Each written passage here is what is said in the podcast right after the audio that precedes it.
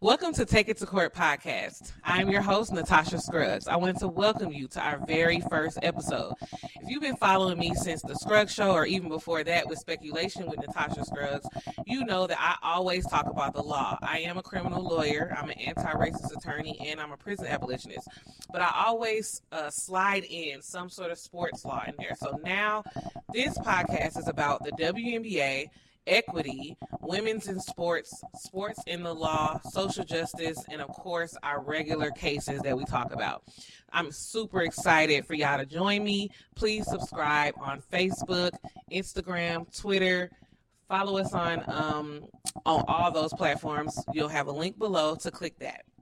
So today I want to start off talking about equity.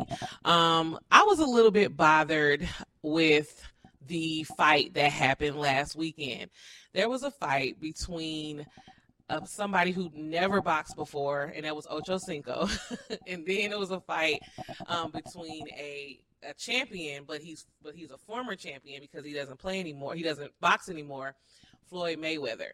And I saw all the money that was put into these fights. Like, there was so much money. I'm talking about whether it's sponsorships, whether it's ads, whatever the case may be. So there was a lot of money put in up front. Then there was a lot of ads put in to promote the fight. And then there was a lot of people that bought tickets. And if people didn't buy tickets, they bought the online access pay-per-view. And, you know, I understand how exciting boxing can be, but my only issue was people were telling me to my face that the WNBA is not entertaining. Nobody wants to watch the WNBA. And I knew it was BS. And when I saw that, I was like, okay, this further verifies that. Because if people will pay money and have hype around former boxers or non-boxers playing, then I know that if we had that same amount of money, the same amount of influence and pushing for the WNBA, then people would be excited to go to those games. Ironically, I think the day after that, Drake wore a WNBA hoodie, and everybody's going crazy over it. It's like people are kind of so fickle. Right now, WNBA fans are true hardcore WNBA fans, so they don't technically need celebrities or endorsements to watch the game. But in order for the WNBA to bring more money in, to be profitable, to be able to expand, to be able to give players more money, we're going to need more people that are outside that bubble to be involved in it. So that's my take. Let me know below if y'all agree on that. I just felt like number one, I was like, okay, sports is 99% about the hype. It's not about skill. It's not even about the game, because the NBA makes so much more money, brings so much more in, has so many more investments. In the WNBA, they're playing the exact same game, but it's women. And next time I'm going to have on here a feminist who talks about how the paradigm that women deserve less than men is really impacting the WNBA. So let's talk about the case of the week. So I'm a criminal defense attorney, and I've been checking on all these cases. So let me tell y'all about this case that I have that finally is over. Basically, it's a DUI case, and just to give you a little bit of background, when you have a DUI, if you have multiple of them, you will end up with an enhancement. And an enhancement will basically say, hey, even though this will probably only serve 1 year in prison, up to 1 year in prison or 1 year in jail, if you have multiple DUIs, you'll be subject to basically longer sentences. You can have up to 15 years. And so basically this case, my client was facing 15 because he was seen as a quote unquote habitual offender where it was enhanced. The problem is that this quote unquote habitual action took place over 10 years ago. So my client had some issues in the past where he, received rehab, and people are looking at alcoholism and drug addiction as a sickness and as an illness. And so in the last 10 years, he hasn't had any issue. Actually, it was 12 years. He hasn't had any issues with drugs or alcohol. He's, like I said, he's went to treatment. He's actually done time for it and everything like that. This particular time, there was an issue with one of his kids, and it was actually on New Year's, where, you know, on New Year's, a lot of people get together, a lot of people drink. There was an emergency, and so without thinking, he got in the car, he drove. My client never lied about it. He told the police exactly what it was, but they gave him this enhancement. And so I want to just talk to y'all about that, how systemically when we put these habitual titles on people, like I always talk about the word criminal. I don't like to use it because I know that it is a tool of oppression. And once you get that title, you can't get rid of it. And so I feel like if you do something, if you do an action or if you do an activity and you make a mistake, I don't think that you should have that title on you for forever. So I'm going to be taking y'all along the way to this. Basically, my client, he's doing amazing out on bail, and we're trying to make sure that he gets the opportunity to stay out as opposed to go back in and do time just because it is an enhancement. Because like I said, if it wasn't an enhancement and he wasn't seen as a habitual offender, then we wouldn't even be having this conversation because his case would be done. So that's just a little teaser up into the case of the week. So now let's talk about the play of the week. Let's switch over to the play of the week. So I went to my very first WNBA game ever. I went to Chicago and I saw the Phoenix Mercury play the Chicago Sky. So we get to the arena. It's called Wintrust Arena. And I'm super nervous. I got my big brother with me. I have my college basketball teammate with me because I played at Division II Missouri Southern State University. And then I had my cousin with me as well. And so we're walking to the game and we see, like I said, these diehard WNBA fans. Like everybody that, if you go to a WNBA game, it's intentional. You can't happen to go. You can't happen to walk into a bar and see it on. Because it's just not available like that. So we came in, we had to fill out these clear, I know if you go to a WNBA or an NBA game, they make you fill out like these clear apps on your phone and you have to show them, hey, I'm clear, I don't have coronavirus. We had floor seats, so we had to wear masks because none of the players are wearing a mask while they're playing. And so we get in, we go sit down, everything's good. I'm sitting and then I see Candace Parker and I'm like, oh my God, there's Candace Parker. I'm like freaking out. I see Brittney Griner. I see all of my favorite WNBA players on both sides. So it's kind of hard because I'm a fan of both. However, my team this year that I picked is the Phoenix Mercury. I think that the Phoenix Mercury have a very good opportunity to win the championship. I was on one of the assistant coaches' podcasts. Her name is Chastity Melvin, and she came on my podcast as well. So Chastity, I'm a huge fan of her. She's a former WNBA player. She actually was drafted in the first ever WNBA draft. So because of her and because of Skylar Diggins, Brittney Griner, Diana Taurasi, a lot of the women, Nurse as well. As because of them, I'm a huge fan of the Mercury. So, but like I said, I'm fans of both.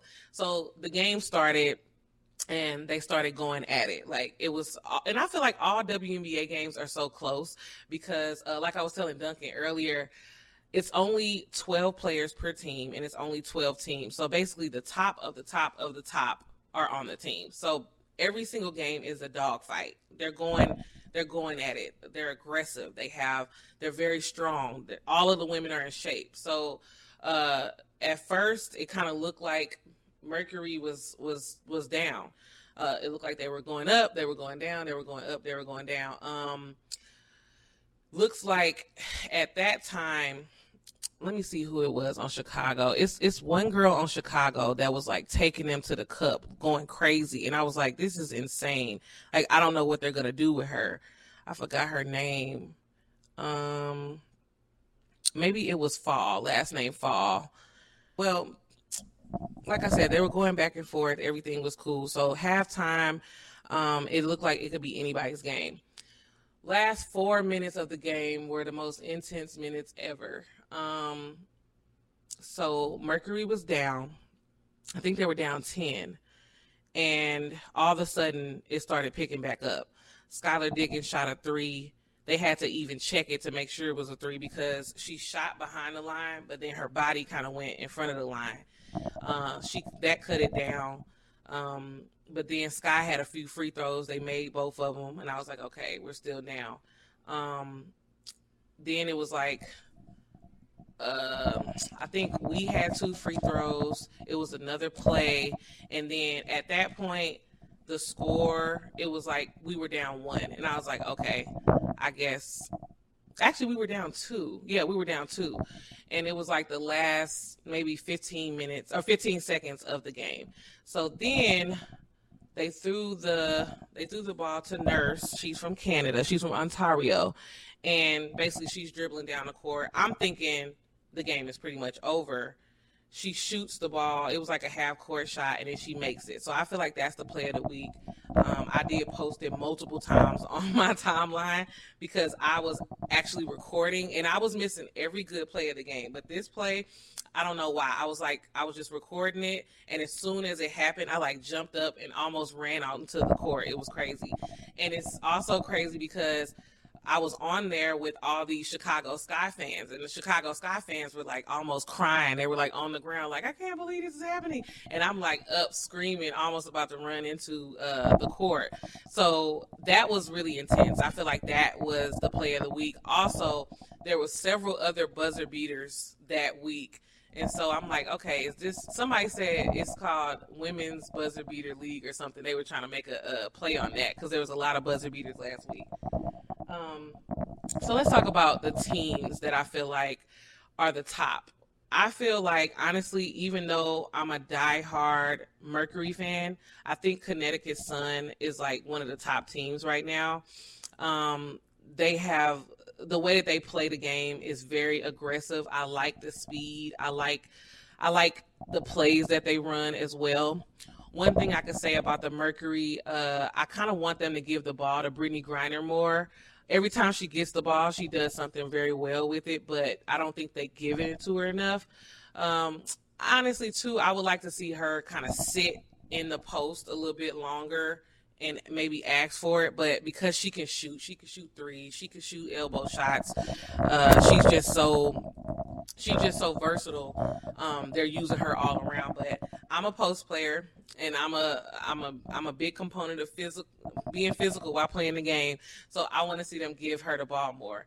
The game after our game, so we went on June 1st. There was another game between the Sky and Mercury at Phoenix this time on June 3rd. And Brittney actually dunked that game. And I was like, I missed it. So this is her second dunk of the season. Everybody's liking it. I actually met the players after the game, and I gave them a bag with information about me being social justice advisor for athletes. I also gave them all bonnets. They were super excited to get the gifts, and I met them, and I took pictures with them and also took pictures with the coaches. So I thought that was really, really great. So my top two teams are going to be the Mercury and the Sun. Obviously, the Liberty is really good. One of my favorite players this season is on the Liberty, Lainey. She's doing really well. She's been playing really well. Skylar Diggins, everybody knows. I think her last four games, she scored over 20 points. She plays like my best friend, Scrappy. So I have a best friend who played in high school with me. She went on to play at Missouri Baptist University. And the way that she ran point is very similar to how Skylar does it. Skylar pays attention to a lot. You could tell she's a student of the game. She can shoot, she can direct, she can see. She's not short, she's not extremely tall, but she's tall enough that she can see the full floor and she can make plays.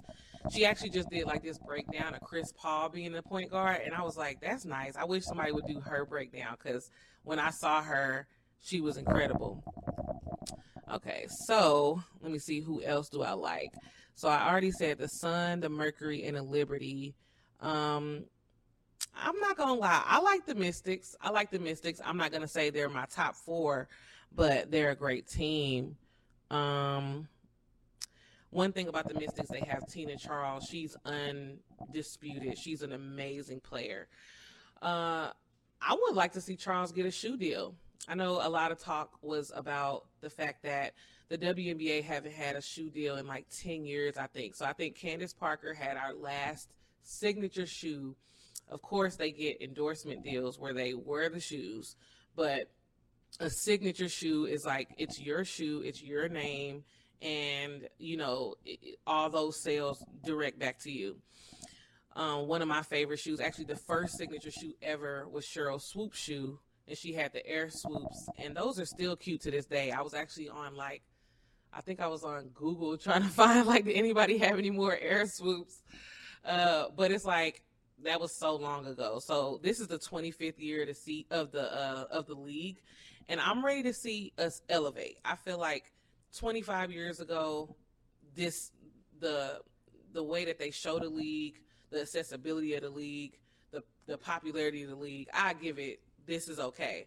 But 25 years after that, the league should be so much further. We should have several signature shoes, just like the NBA has. Like I said, people have deals. Like I know Skylar has like an endorsement deal with Puma. So right now, Breanna Stewart, I don't think she signed a dotted line, or I don't think it's like official, but I know she's in talks of having her signature shoe. So Breanna Stewart will be the first WNBA player in 10 years to get a signature shoe after Candace Parker. I definitely want Tina Charles to get a shoe. Brittney Griner should obviously have a shoe. Breanna Stewart, she deserves a shoe as well, but I just don't think she should be the only one that gets it. And I want to know, what do y'all think qualifies you to get a signature shoe? I feel like, just like I said about boxing, it's all about marketing. It's all about popularity, quote unquote, clout, whatever you want to call it. I think that these players have that, they have that ability to actually sell. I know that people think, oh, no one cares about the WNBA, no one cares about these players, they won't sell. It's not true on any level. It's all fake. I just feel like if you put in less, you get less. And I think that they're getting less all around, getting less advertisers. They're getting paid less. Think about it. Some of the highest, you know, contracts in the WNBA is about $150K, where, you know, NBA contracts are about $40 million and up. It's just not fair if you look at the numbers. Also, the WNBA, you know, was founded by the NBA. So that's why I'm not understanding the equity conversation when it comes to that. So let me know if y'all think that, if you have a favorite player and you think they should deserve a shoe. And also let me know how you think we should market the shoe. So let me ask a controversial question to end the episode. So I was talking to one of my friends. His name is Carrington Harrison. He's a sports media guy here. And I was talking to him about the WNBA because I got him and like all my siblings, my brothers, my friends watching the WNBA for the first time.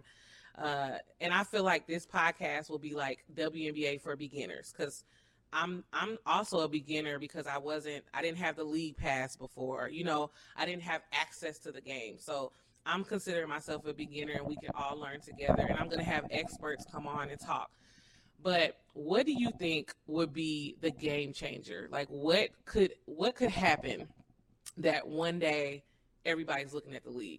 So he and I were talking, and we were talking about the lower the hoop conversation. And I disagree with, oh, let's lower the hoop because we want to see people dunking all day. Because, like I said, we do have WNBA players that do dunk. And it's not like every single game a man is throwing down a dunk. Like, it's not happening. Or every play, it's not happening. So I feel like that's an excuse. But what do y'all think? Would you consider lowering the hoop? Do you think that if more WNBA players could dunk, that would make more people watch the game? So make sure you comment below. Please share, like, and subscribe. And thank y'all so much for watching.